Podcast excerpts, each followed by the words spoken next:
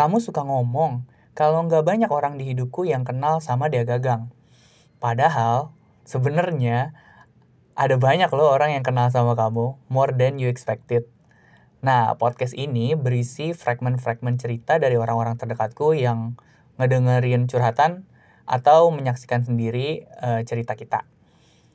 Supaya kamu tahu nih, that um, they all know you loh, Dea Gagang.